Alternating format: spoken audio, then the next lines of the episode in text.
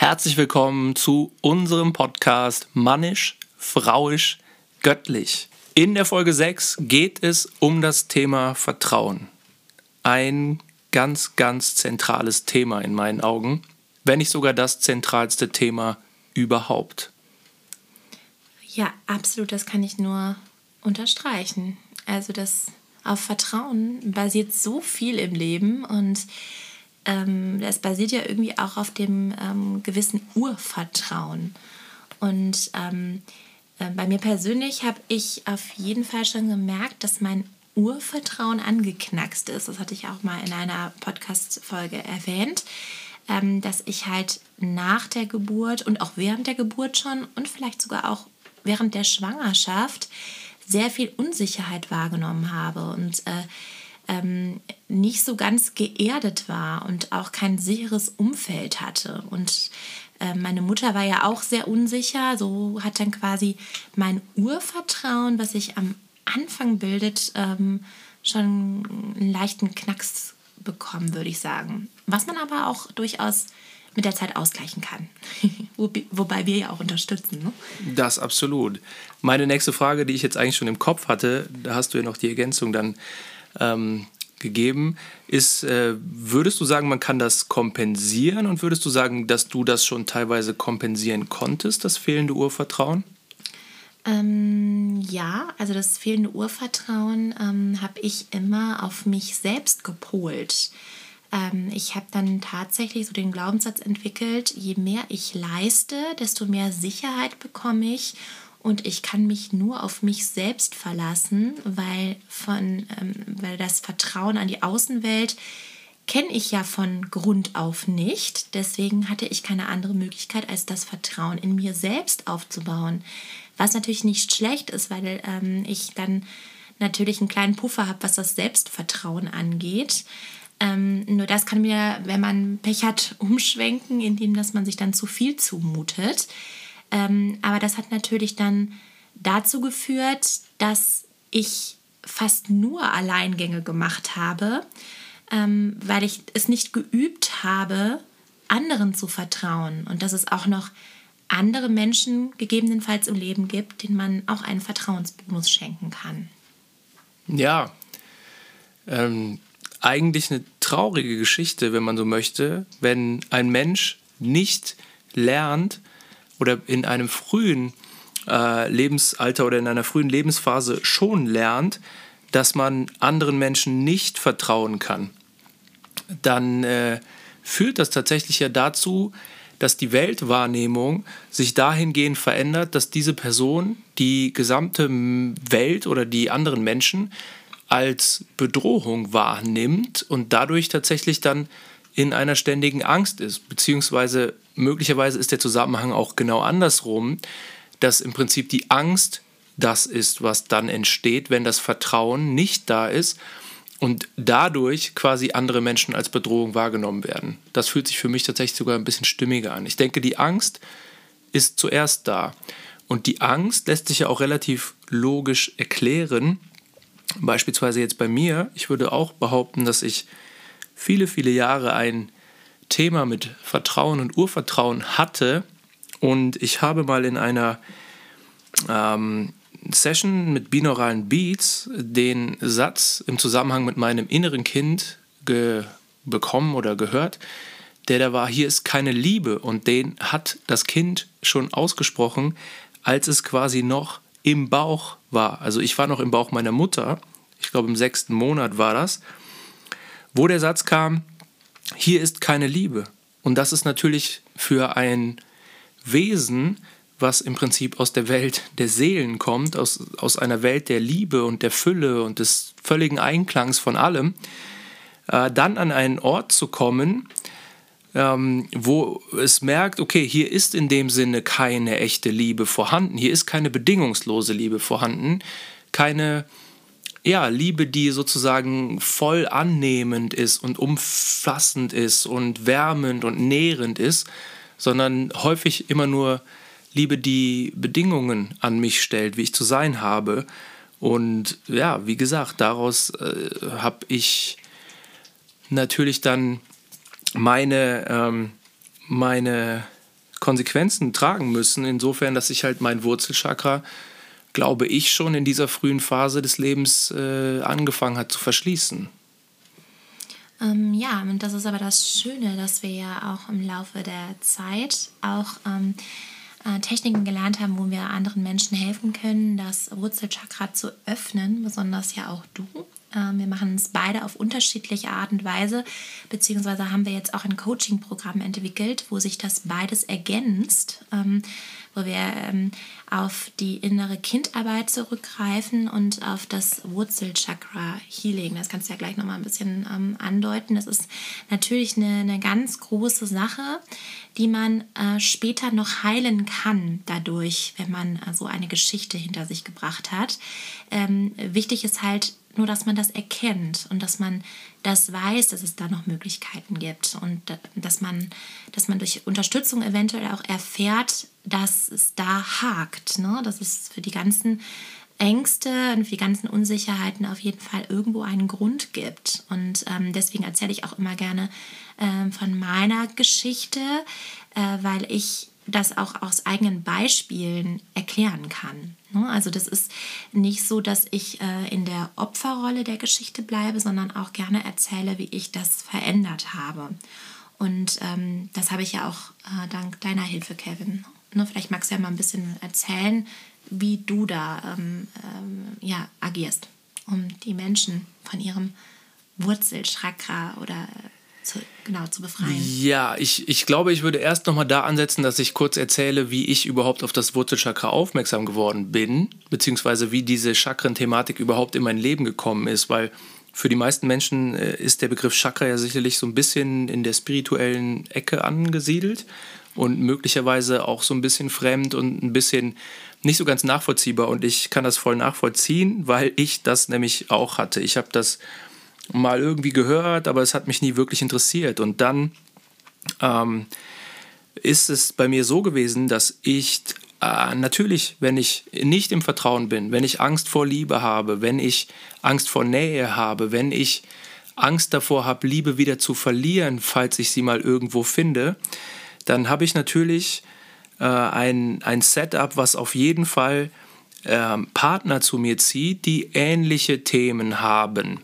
Also das bedeutet, das Wurzelchakra hat ja immer ganz viel mit Flucht oder Bleiben zu tun, mit ähm, Vertrauen. Das heißt, wenn ich in eine Beziehung komme, wo beide Leute, ein, beide Partner ein blockiertes Wurzelchakra haben, dann äh, kann es häufig dazu kommen, dass einer der beiden im Prinzip mehr oder weniger in einer panischen Fluchtreaktion die Beziehung verlässt, weil das, was da in der Beziehung an Nähe entsteht, an Liebe entsteht, ihn komplett überfordert.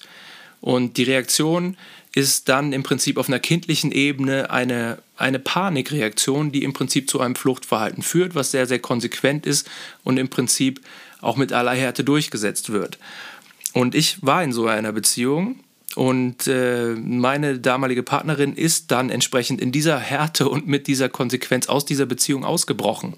Zum einen natürlich berechtigt, weil sie natürlich erkannt hat, okay, ähm, dieser Mann ist nicht komplett in seiner Kraft, nicht absolut angebunden an die Liebe und an das Vertrauen und damit natürlich auch nicht hundert Prozent in seiner Männlichkeit. Also nachvollziehbarer Entschluss von ihrer Seite auf der einen Seite, aber in der Härte und in der Rigorosität und in der, in der Plötzlichkeit des Entschlusses, also von jetzt auf gleich, von einem Tag auf den anderen ist diese Sache komplett gekippt und äh, dann ähm, ja, in dieser Härte natürlich nicht nachzuvollziehen, sondern da liegt natürlich dann auch ihr eigenes Thema.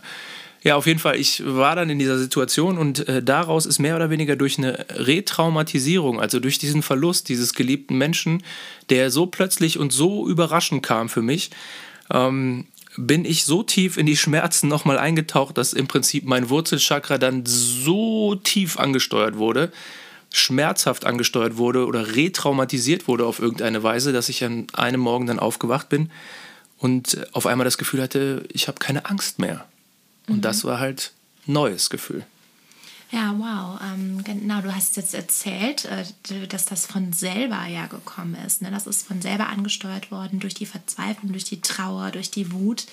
Und ähm, das ist, du machst ja mit deiner Arbeit, du unterstützt ja deine Klienten ähm, mit, de meiner Arbeit, das Ganze zu beschleunigen. Beziehungsweise äh, machen wir das ja zukünftig auch in partnerschaftlicher Arbeit. Ähm, vielleicht magst du da noch mal ein, zwei Sätze sagen.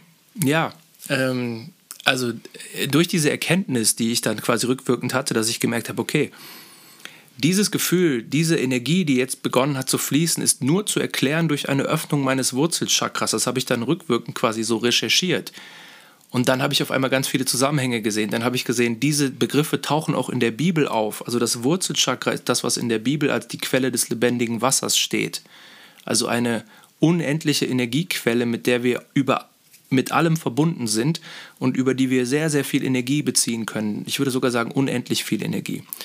Und da ich natürlich gesehen habe, wie viel Leid für mich entstanden ist, aber auch wie viel Leid bei meiner damaligen Partnerin da war und wie leidvoll eigentlich alles dann gelaufen ist in dieser Beziehung, obwohl wir uns sehr nah waren, dann war mein absolutes Ziel, dass ich in der Lage bin, das Wurzelchakra bei anderen Menschen zu öffnen, beziehungsweise sie dabei zu unterstützen, das zu öffnen. Und da wurde ich dann zu einer Technik geführt, die sich ähm, biomagnetisches Heilen oder magnetische Ordnungstherapie nennt. Und die Basis dafür hat Johanna Arnold gelegt. Das sind sehr, sehr einfache Techniken, die aber unfassbar effektiv arbeiten und mit denen man auf einer feinstofflichen Ebene, also feinstofflich hört sich immer so hochspirituell an, am Ende des Tages funktioniert das über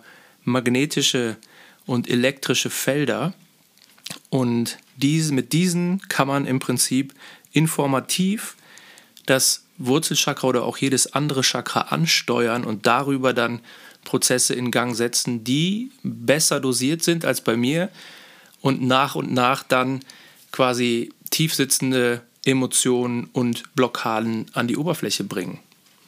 Genau, und das, äh, da, da bin ich ja auch schon live dabei gewesen, beziehungsweise hast du es auch an mir praktiziert. Also ich habe das immer äh, sehr, sehr stark ähm, an Energiefluss gemerkt. Also ähm, die ähm, Hände von Kevin, also das ist Handheilung, ähm, das, das hat man ganz, ganz stark gemerkt, dass die, die Energie von ihm in den Körper einfließt und man merkt richtig den Energiefluss. Und ähm, das hat sehr viele Erkenntnisse, Entspannungen, Auflösungen, alles ähm, hervorgebracht. Und ich war wirklich richtig begeistert. Und ähm, man hat einfach, wenn man das einmal erlebt hat, den Anspruch, das immer weiter zu wiederholen.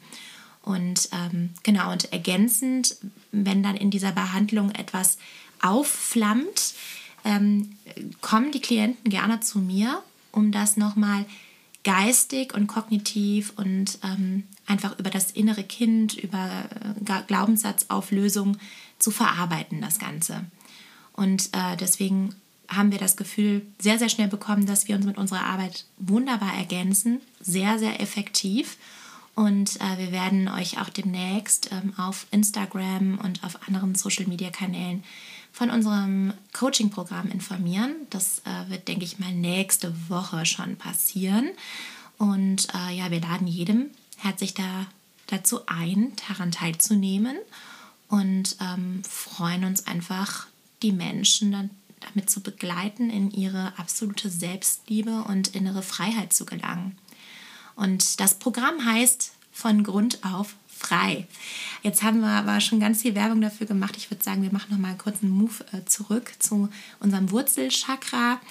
Das haben wir jetzt mal ein bisschen näher beleuchtet. Ich würde sagen, wir hatten ja auch in der letzten Folge erwähnt, dass wir jetzt auch etwas die Chakren erklären. Ich würde sagen, mhm. wir, wir lassen es jetzt heute mal beim Wurzelchakra und würden dann in den nächsten Folgen versuchen, die anderen Chakren in Zusammenhang zu erklären. Ja, das macht auf jeden Fall Sinn und ist ein sehr, sehr spannendes Thema, weil natürlich jeder weltliche Erfolg immer in irgendeiner Form von Energie abhängt. Also selbst Wert bezieht sich ja auf Energie. Wert hat immer was mit Energie zu tun. Dinge, denen wir Wert zuschreiben, haben immer Energie gespeichert oder generieren Energie in irgendeiner Form. Ähm, Vertrauen. Vertrauen entsteht ja, oder auch Selbstvertrauen entsteht ja daraus, wenn ich handlungsfähig bin, wenn ich positive Referenzerfahrungen gesammelt habe. Dafür brauche ich Energie, damit ich die sammeln kann. Und ähm, ja, von daher, wie gesagt, Energie ist äh, ein ganz, ganz wichtiger Schlüssel und damit auch Chakren sind ein ganz, ganz wichtiger Schlüssel. Und das Basischakra, das Wurzelchakra, was uns mit der Erde verwurzelt, ist da ähm, die absolute Grundlage, deshalb auch von Grund auf frei, was sich aber auch darauf bezieht, dass wir ein Konzept entwickelt haben, was ich sehr, sehr stimmig finde, weil wir im Prinzip die Komponenten Geist, also Glaubenssätze und Körper, also Energie, Harmonisierung der Energie im Körper und dann zum Schluss Seele in Bezug auf Vision, Selbsterfüllung, ähm, in einer sehr, sehr spannenden Kombination ähm, äh, ineinander gewebt haben. Und ich bin absolut davon überzeugt, dass dieses Programm dann tatsächlich dazu führen kann, dass die beiden Säulen Geist und Körper maximal hochgezogen werden und dann als Konklusion sozusagen die seelische Erfüllung am Ende dieses Programmes dann äh, steht. Und ja, ich freue mich riesig darauf, mehr darüber zu erzählen und würde mich natürlich auch riesig freuen, wenn Interesse besteht an dem Programm. Ja, auf jeden Fall. Ich freue mich auch total. Also ich bin auch total gespannt und äh, ich freue mich auch einfach für die Klienten, die schon in der Pipeline stehen, dass sie das auch alle erleben werden, weil ich bin selber auch hoch angetan davon, weil äh, wir machen, wir führen das Programm auch an uns gegenseitig durch. Also der Kevin probiert seinen Part an mir aus und umgekehrt und äh, das ist so effektiv, dass äh, wir einfach nur noch geben wollen und äh, jeden davon überzeugen wollen, wie toll das ist. Und wir werden auch in Zukunft das ein oder andere live auch bei Instagram präsentieren, dass ihr auch noch mal ein bisschen, bisschen Fragen stellen könnt und so weiter. Ne? Und ähm, ja, so werdet ihr jetzt peu à peu immer mal wieder ein bisschen mehr von uns hören. Ja, spannend auf jeden Fall. Ähm, spannende Phase. Und ich sehe jetzt hier, die äh, Zeit neigt sich schon langsam wieder dem Ende zu. Wir haben heute über Vertrauen gesprochen. Wir haben, können festhalten, dass Vertrauen eigentlich die Grundlage ist für Selbsterfüllung und für weltlichen Erfolg und auch für Lebensglück, weil Vertrauen im Prinzip dazu führt, dass wir die Welt um uns herum sehr, sehr positiv und wohlwollend wahrnehmen und gleichzeitig uns selbst für handlungsfähig, unkompetent und durchsetzungsstark erachten und positive Referenzerfahrungen gemacht haben. Mhm. Und das wäre jetzt mein Fazit. Ich verabschiede mich an dieser Stelle und überlasse dir dann das letzte Wort. Ja, äh, mir bleibt auch nichts anderes zu sagen als ähm, ja, auf Wiederhören. Bis zum nächsten Mal. Ich freue mich auf euch und auf die siebte Folge. Bis dann.